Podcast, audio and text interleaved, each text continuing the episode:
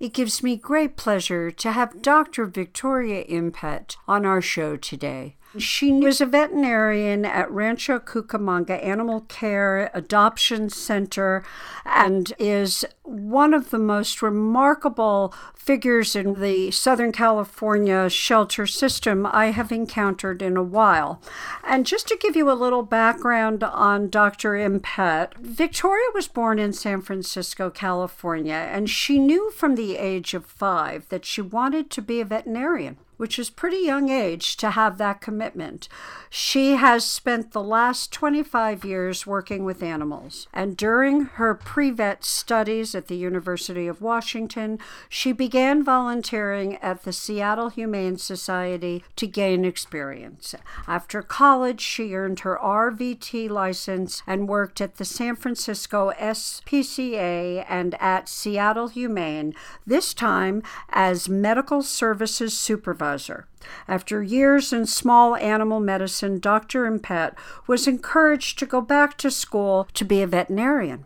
After graduating from Western University of Health Sciences in 2010, she completed an internship medicine and surgery in San Diego. Dr. Impett then went into private practice before going back to shelter medicine at the City of Rancho Cucamonga Animal Care and Adoption Center in July 2014. And it is a great pleasure today, Victoria, to have you on America Speaks. Thank you so much.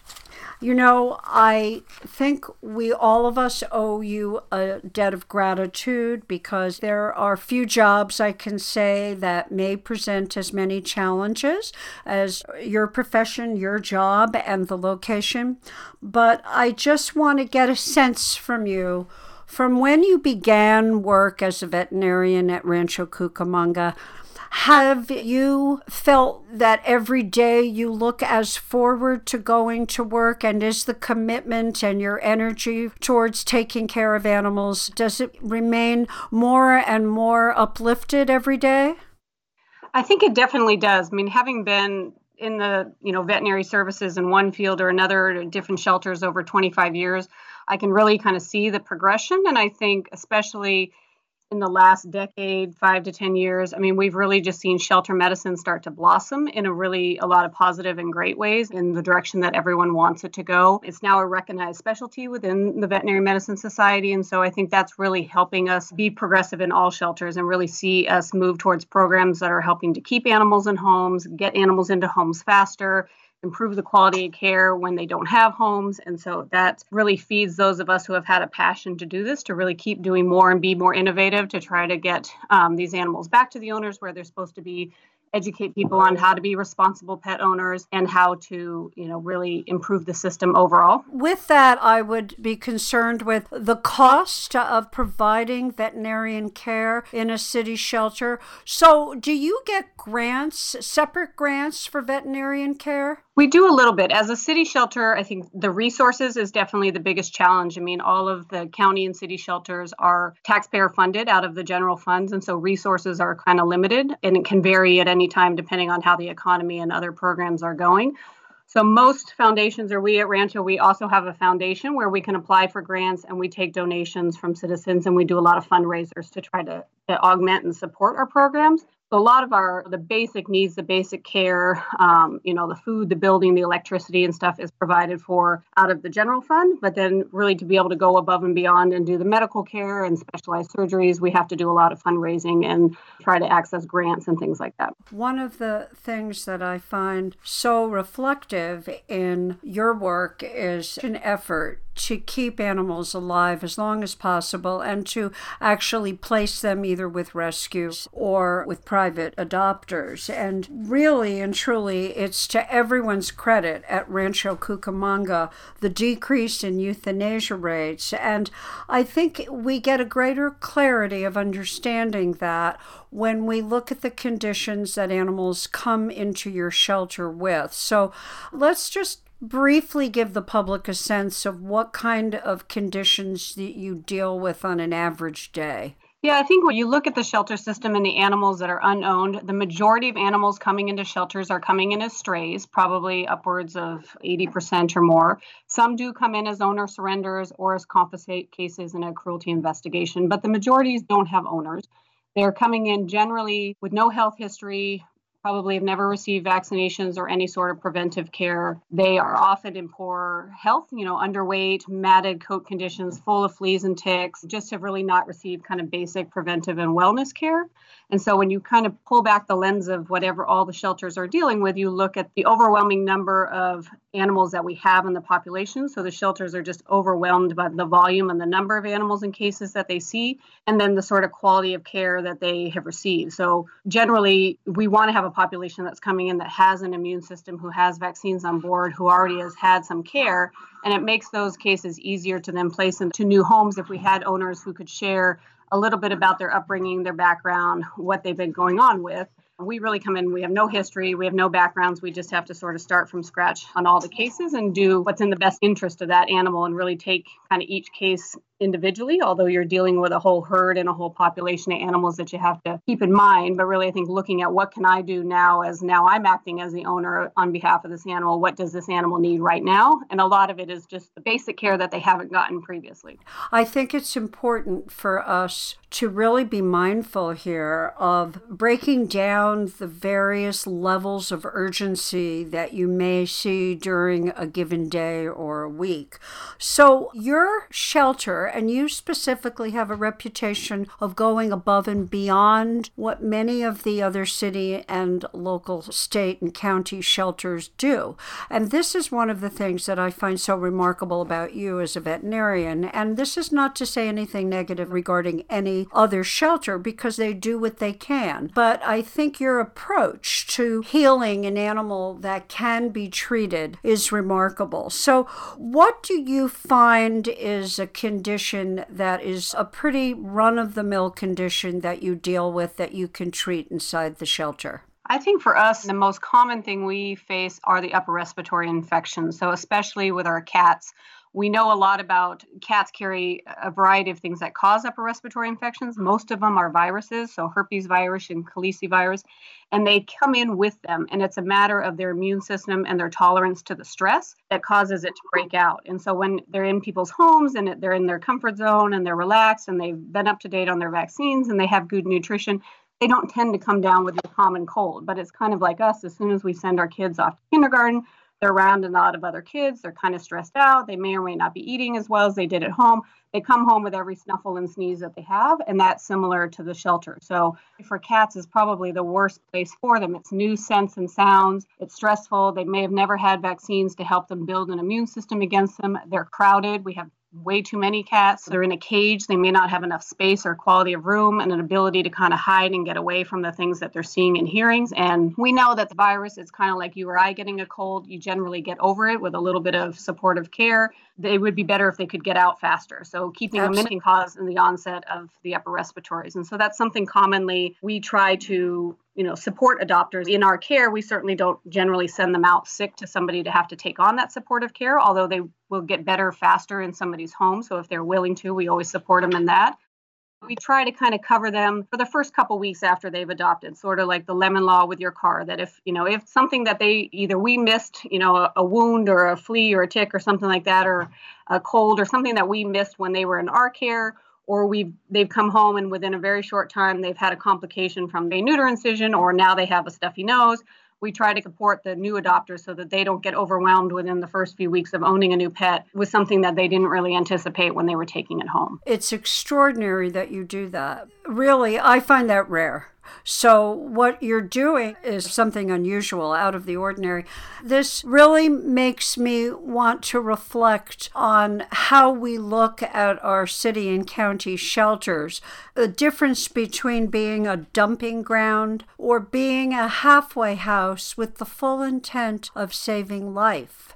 And actually, Victoria, the latter is what you're focused on. It's a bright light that I feel needs to boomerang to some of the other shelters that feel to me a little overwhelmed and have perhaps lost their taste for going above and beyond just to make sure that the animal has a second chance in life, right? I think every shelter that is their intention and goal. I mean, our primary premise obviously is more on the level of a first responder with police and fire that we're there to make sure that the city is safe and that we don't have animals running in the streets, causing car accidents, or being aggressive and biting the kids as they're trying to get on the school bus to school and making sure they're not spreading diseases and running rampant down the street. That's really our primary premise to be there. But with that, we face that we have a number of pets that nobody's coming forward to say that they're my, I, I own them, I'm taking responsibility for them, I'm coming to claim them if they've gotten lost or they don't have identification or some they've run away nobody comes forward. Most shelters have about a 10% return to owner rate, meaning that the animal shows up as a stray. A good Samaritan has brought it in and said, I found it running down the street. 10% of those animals get reclaimed by somebody that came forward looking for them, and it's far less for that for cats. So I think these shelters whose intention is to be there as sort of a safety net for those animals who have no owner, who have no home, and to make sure we have a safe community to live in are overwhelmed by these animals who have no owners and nobody stepping forward for them. And so they're trying to do their best, I think, really to deal with a volume that exceeds their capacity to care for them appropriately. And ideally, we'd love to get them back to the homes and support those homes and educate them into how to be responsible pet owners, or ideally find them a new home if that's what needs to be done. And and get those into homes that stay lifelong into those homes and don't come back into the system as it were. So before we go into my question on pet ownership etc what i want to go back to briefly is emergency services. So for emergency services do you provide those at the shelter so I'm at the shelter full time, and Dr. Carol, my part time veterinarian, is there three days a week as well. So generally during the day hours, there is a veterinarian there, except for a couple days of the week. If we are not there, I have RVT and staff that can kind of triage the animal and see is it something that one of us can be called in to deal with, or we can help triage over the phone and deal with the next day or does it really need emergent care right then and there? And then we have kind of contracted or partnered with a local 24 hour facility to have them help us kind of triage an emergency care. If an animal control officer has a call overnight for an emergency, they have somewhere to take the animal so that they get the care until one of us can assess it or we decide what's best for it. Well, that's very important for our audience to hear. So, once again, I want to just thank you for providing that extra effort. So, let's go right away to one of the issues issues I really find remarkable. Oftentimes, I just find myself in a state of complete confusion. How people, when they move, they think when they are bringing their dog or their cat to a county city shelter that to them they're providing care for this animal when oftentimes because of what's mandated and how many animals are in certain shelters and depending on the time of year and how crowded a shelter can be that animal is met with the following problems. First of all, it's not used to a situation in a shelter. It could react from bad behavior. It's frightened. Perhaps you might find it's hard to manage and hard to examine because it's dealt with a shock of suddenly being in a shelter. And then also, certain breeds do not do well in shelters. So, what can you tell our audience who might find themselves approaching a move? What would be your best advice on how to relocate their animals?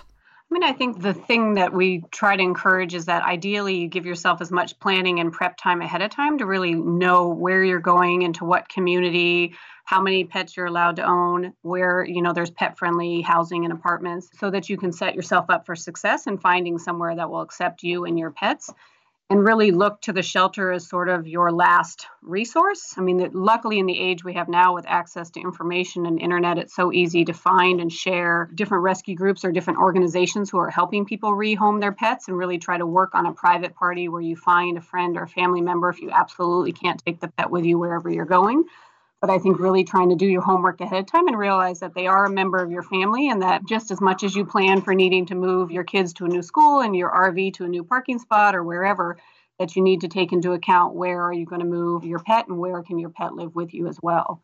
As we look at this topic, we have to take into consideration, for example, should you have a pitty or a shepherd or a husky, there are certain breeds that are more difficult to rehome than other breeds. So, is there an area on your website or any kind of advice that you give on how to look for rehoming? I mean, I think the majority of people sort of start at grassroots and they kind of start with friends and family, or does anybody know of somebody? A number of the rescue groups, probably even more than the shelters, are a good resource for, you know, posting stuff on their Facebook pages. And there's things I think like Pet Finder and some of the more national groups that also you can place ads on there. It does put the responsibility on the owner to, you know, make sure they're rehoming them with somebody who is responsible and able to also provide care for them we probably could do a much better job of kind of putting out all the resources and every web page and places that they can share it is challenging depending on what breed and what um, size of animal you have. Certainly, the bigger they are, the more protective breeds that they are, those can be more challenging, especially if you're a renter. You know, a renter insurance that'll allow you to have some of the bigger protective breeds. It definitely is sort of a universal challenge. I think not just in California. Oh, I know, and this does lead me to the next topic, and that is the sad day when a family who just can't afford it feels they need to bring their senior pet to the pound. And this is a topic I've actually written about as a journalist. I wrote about this in LA Magazine. I just would love your advice to the public on this. So, you're a doctor, you're a pet owner, you're a parent. So, we all come to that difficult time in our pets' lives, and we know it's expensive to have a senior pet. But I just want to tell our audience the last thing in the whole wide world you ever really want to do for all the reasons you can think that are obvious, is to bring your senior pet to a city or county pound. Your facility, with you at the helm as veterinarian, I would feel more encouraged to bringing a senior animal to you. Yeah. But that said, it's almost as if people can't bear to deal with it themselves. And there are those families that do discard the pet and then they pick up a younger one. And I urge everybody to really think and long before doing that. But there are ways senior pets can avoid being placed in a county city facility because I want to also encourage those listening to understand that when a rescue does save a senior pet, it costs them probably even more money than it would cost you at home to treat this animal. So, what are your thoughts on the transitioning of senior pets? I think, like you said, I think it's definitely a huge challenge for shelters, including us, you know, when we receive these senior pets because they have so much sort of deferred maintenance on them that they haven't had dental care. They, may, you know, they have lumps and bumps that haven't been checked. They haven't had blood work. We don't know how their organs are functioning.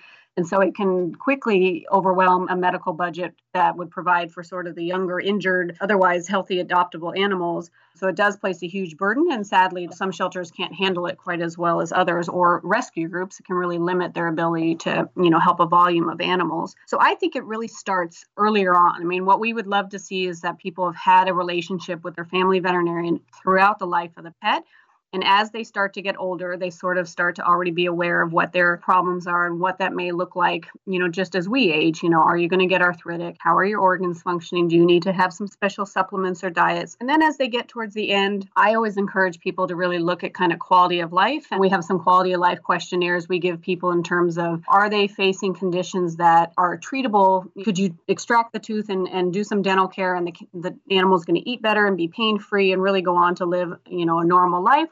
Or are they starting to kind of have really lifelong issues that you're more managing chronic issues and it really that becomes the expense and the drain on the family?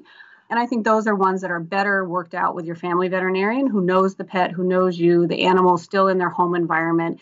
And then you start to have a partnership where you work on what's reasonable what's reasonable for this family to be able to handle in terms of expense what's fair to the animal what's reasonable for the family and not putting that burden you know onto a shelter who doesn't know this animal at all. If they have the capacity of starting from scratch we don't even know is this animal that we could place for another few years with a family?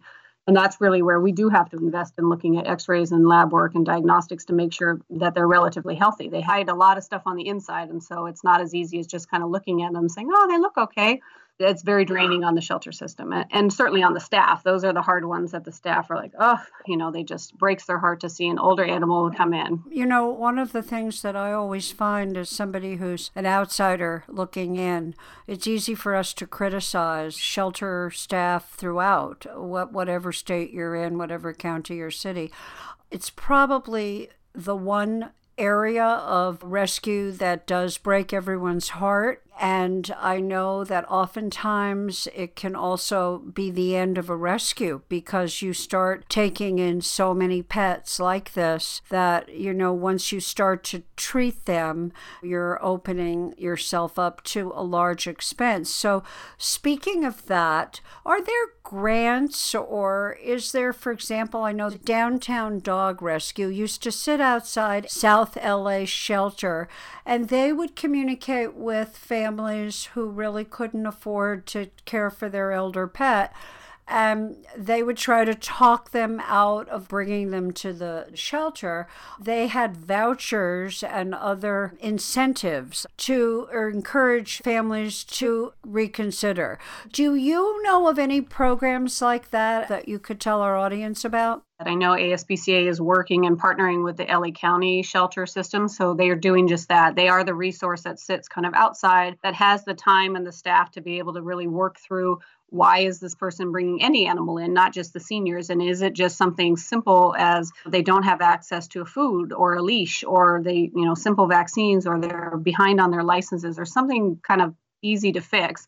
Versus are they facing a tough decision with an animal that has a major medical issue or major injury and they're needing to navigate what kind of resources there are in the community partnering with other vets. There are some grants there are actors for others and some other groups that do help private citizens with sort of one-time unexpected medical bills. So i think we are really trying as a shelter system and i think overall our goal is to really get the population under control so that we can then serve in the future as a resource for those who just need a little helping hand that you know need a little help help to get over this bump, but don't want to necessarily relinquish their animal, but they're in a tough spot and they just can't deal with this one situation or something going on.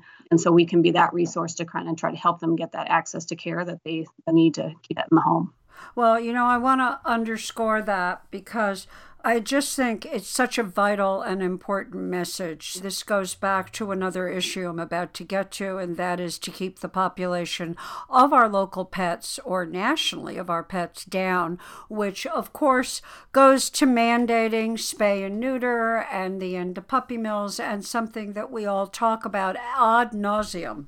And yet, for some reason, we still seem to be here with the same issues afoot. And I wonder why you think that is. Do you see improvements in the size of pet populations in Southern California? I think smallly, yes. I think little by little we're sort of chipping away at that, and, and lots of organizations are just working frantically to try to spay neuter as, as much and as broadly as we can to try to get the volume of animals down. So I think overall that we are making some progress. I think we'd all love to see it happen much faster than, than it is. Um, and so I think that's one of the biggest factors is yeah if we could just get the population down then the city and the county and the humane societies and nonprofits really can direct their focus in a new direction which is helping sort of access to care for those who you know want to keep the pet in their home. They want to be better pet owners. They need that education. They need that support and reasonable cost of care. And we can start to switch the direction of you know our focus. But right now our focus is really that we're overwhelmed with so many pets that don't have owners and we need to so i want to unpack that a little. I know i have run into this where you end up one way or the other with a magnificent animal and you think oh my god i'd like three or four of them. Well you know what here's what I have to say take it for what it's worth. Just love that one magnificent animal that you have so much and know that by neutering or spaying that animal, you are giving life to other animals. We don't sometimes think like this. We get a little lazy, a little uh, selfish with this concept of, well, I'm just one pet owner and I'd like to breed my dog or it's special. Or if you're doing this, there are 25 families also doing this. All of that, which really impacts not only your shelter system, but it also sets up a new standard. It raises euthanasia rates. It really is a domino effect, isn't it, Victoria? Yes, I would agree. Yes. I mean, we still hear a lot of people say exactly what you said. I love my pet. I want to have more of them. I want my kids to see the mir- miracle of life. Or they just wait and wait, and then something happens, and the puppy has grown up, and now it's not as fun and cuddly, and they, you know, it's out in the backyard or it gets loose in the neighborhood, and before you know it, they are actively contributing to the sort of pet overpopulation issue, and spaying and neutering is by far the answer. So I have to bring up the problem that all city and county shelters across America deal with, and that is during the holiday times, you end up, for example, going to the pet store or going to your local county and city shelter and getting a puppy or cat. And then the holidays come and go, and it's too much responsibility. The dog has behavior problems, it's shedding, you're allergic, etc., etc. I just want you to talk a little bit about the responsibility at holiday times of pet ownership. Excellent. I think it's a good point, and really, it's any time of the year, but we definitely see that when people want to give it as a gift, is that it's really a, a, huge decision and a family decision. So giving it as a surprise gift might sound like a good idea, but it's probably a lot better earned if the children really are actively participating in the decision and realizing the responsibility that comes with wanting a pet. You know, every kid wants a puppy and they're cute and fluffy in the beginning, but then it kind of the novelty wears off when they realize, well, they need to get up early in the morning and take the dog for a walk and it has to be fed twice a day and you know, it needs to go to the vet and have its shots and so maybe they need to have a little allowance jar that sets aside the money for every year year for it to, you know, go and just have its wellness check. I think those are excellent skills, and we know that there's so many benefits of human animal bond that we love encourage their kids to have pets and have them be a member of the family. But I think it's it's really better as a, an education tool to really make it a family decision where you think through what are we going to do with Fluffy when we go on vacation? Are we going to change our lifestyle to take Fluffies with us on vacation, or do we have the resources to find a, a neighbor or family or somebody to babysit for us and what do we do when Fluffy gets injured? Do we have a little separate savings account set aside for Fluffy? Does he have his own little credit card? Because those things inevitably come up even with the best owners. There's always going to be at least one major emergency. There, it's going to cost you, you know, thousands of dollars to get through, navigate one accidental ran out the front door when grandma came over and got hit by a car or attacked by the neighbor or something like that. And so those are kind of the pivotal times that people don't think that all the way through when they're getting a surprise puppy that what do I do when it chews up my couch? What am I going to do when it needs something in the future or as it gets older and the kids go off to college? Am I willing to keep the dog? I think that's where they're good education points and I think they're good conversations to have and agree upon as a whole family and really think it all the way through. And that's what kids learn the benefit of budgeting and managing the pet's responsibilities and needs and what that means in terms of life responsibility. Victoria, this is a fundamental conversation conversation that everyone should have with themselves and with their family before you adopt a pet. Yes, I would agree. I want to just back up for a second and talk about the most important part of any rescue at a shelter and the best way to provide better success rates in allowing rescues to save animals' lives at shelters throughout the country is to find uh, reliable and really good fosters fosters that are prepared to give love, care, be there, have home checks, fill out applications, the whole nine yards. So, can you tell our audience a little bit about whether Rancho Cucamonga has any kind of foster network, what you do to encourage volunteers or to encourage people to foster? And to add to that question, just to throw this out there, Perhaps if you're thinking of having a pet but you're not sure, isn't it a really good idea to think of fostering? Yes, you took the words right out of my mouth. So yes, we have an active foster program. For us, that is our saving grace, is because we don't have enough space in the shelter. And as we talked about before, they don't do well in the shelter. It's stressful, it's scary, it's full of germs. They do much better when they're in a home environment that's going to replicate what it looks like when they go home to an adopter's home. They get to know the animal's personality. They can name it. They get photos and more natural behaviors are seen. They have more room to move around. They're not as sick.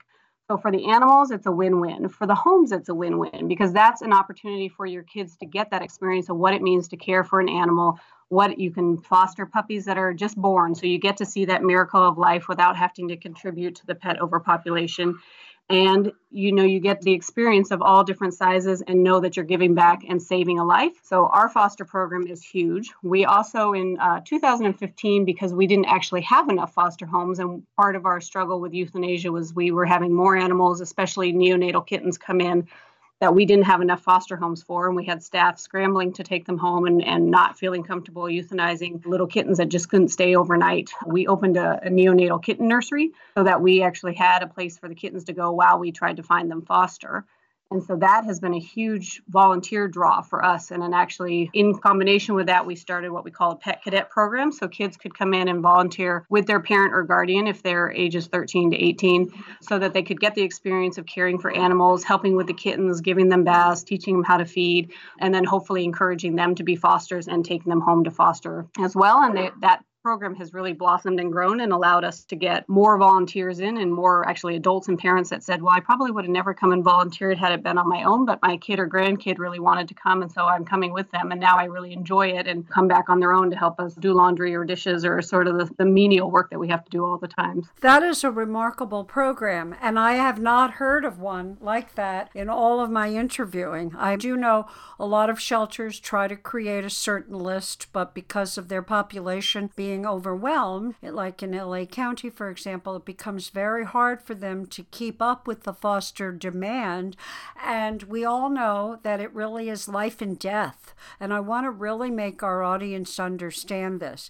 A foster can be the difference between life and death in many of your city and county shelters. And it doesn't mean that you're going to have to commit to an animal because usually if you foster, you have the protection of a rescue that you're working for. Isn't that correct? Yes, yeah. So technically, they're still owned by the organization that you're fostering for. And for us at Rancho, we provide everything for you. So we provide you the food and the cat litter and anything that you're going to need. And you come back every two weeks and we give them any medications or preventive meds or vaccines that they need. And so it's really for you to just kind of give your loving time and your space of your spare bathroom or spare bedroom to really help us be able to save a life. And like you said, for anybody who's passionate about animals or wants to know how they can help their local shelter, signing up as a foster is by far the number one lifesaver. My God, I have to underscore this because this is remarkable from my perspective. Let's talk about euthanasia. I am aware that all the money that is spent on euthanasia could go in another direction to serve the community and have much more positive outcome. And I say this because of programs like your foster program, what we have talked about earlier with how you approach illness or shelter pets that are perhaps having difficulty in the shelter environment. I know there are certain shelters that have a mandatory cutoff time of three days, four days, and then they're immediately on a euthanasia list.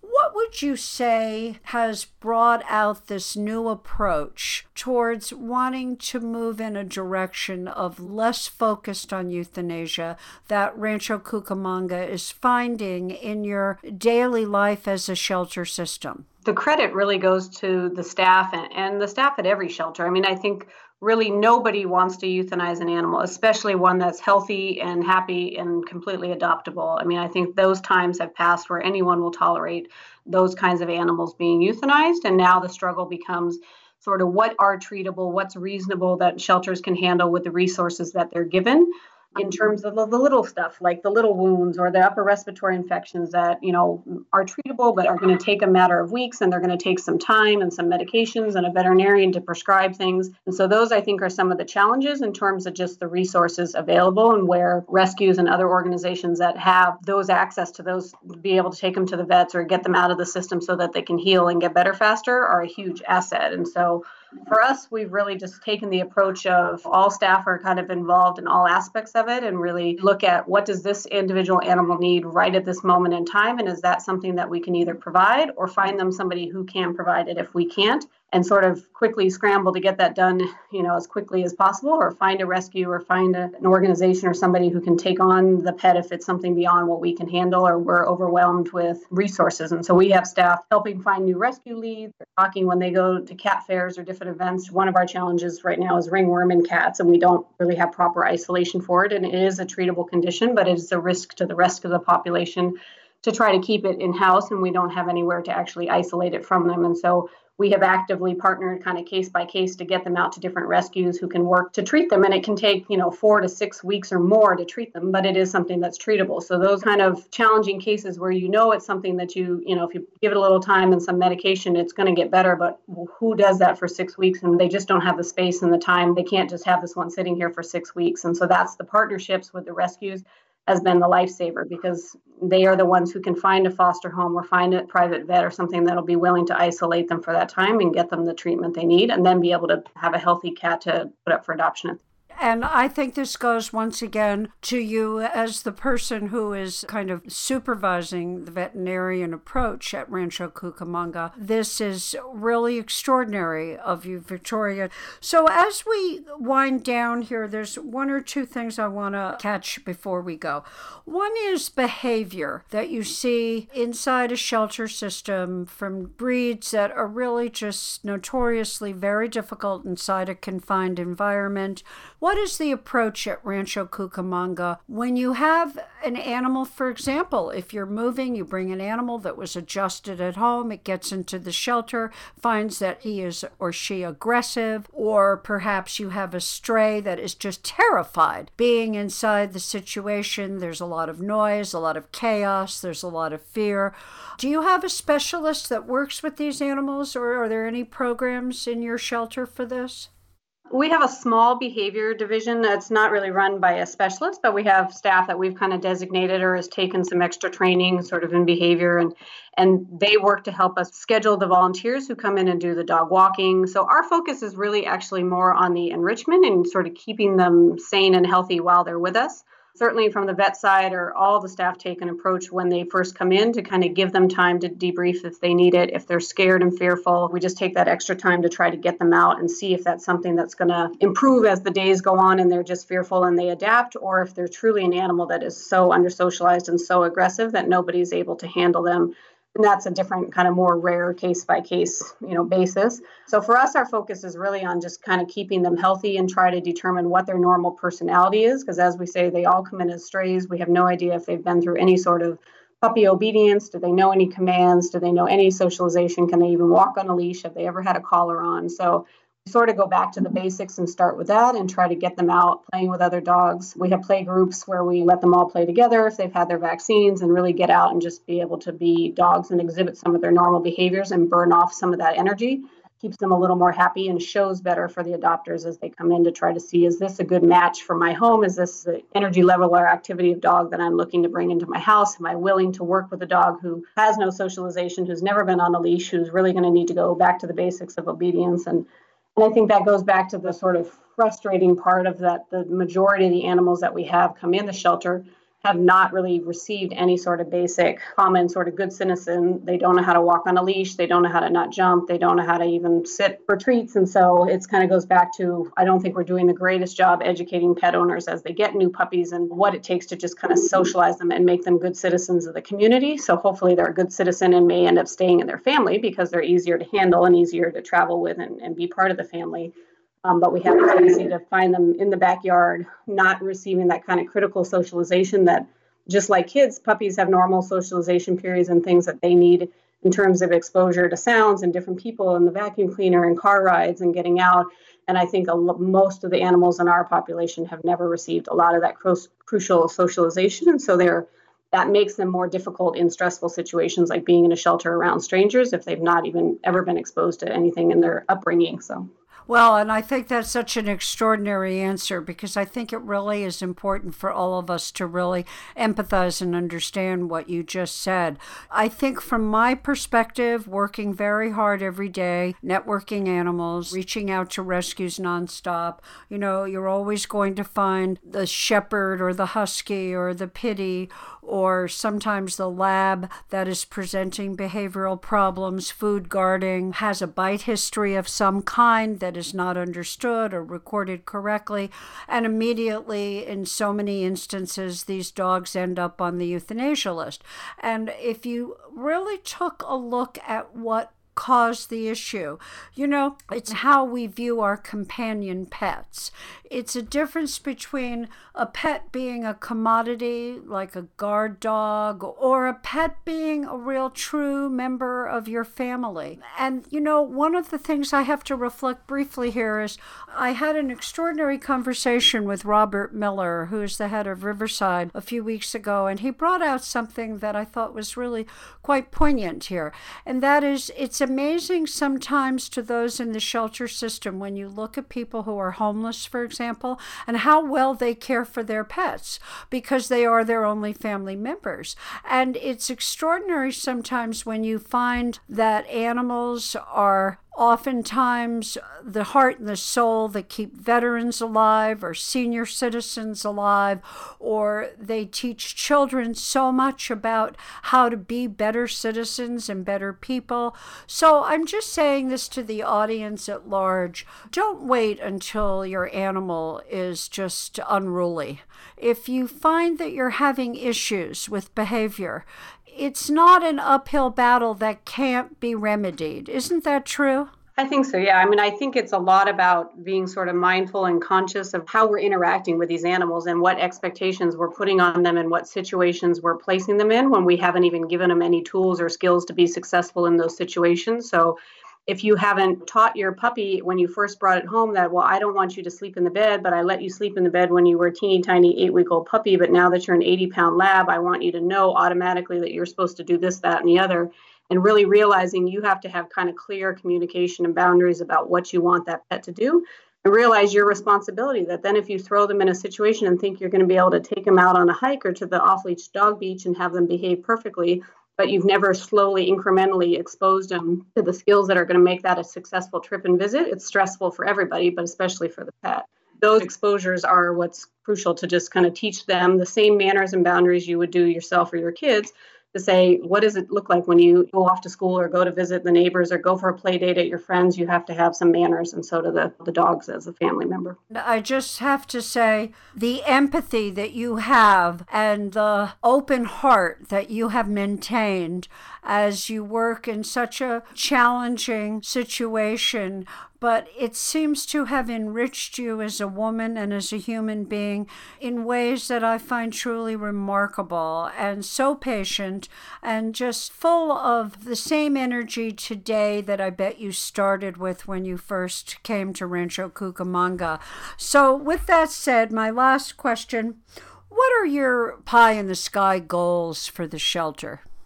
I think I would love to see the shelter where we really had less animals. I mean, I would love the opportunity to be able to be out in the community, educating people and out in the schools, educating kids on what it means to be a responsible pet owner, help to be successful in getting these, these pets to stay in their home and not coming into the shelters, make sure that everybody is spayed and neutered and current on vaccines and, you know, a good member of the community. And so the shelters are really there then as a resource to make sure that the families continue to be successful and enjoy the benefits of having a pet in their home and we're not there as the sort of chaotic crisis we're in right now with too many pets to care for and not enough homes and people willing to step up and be responsible for them.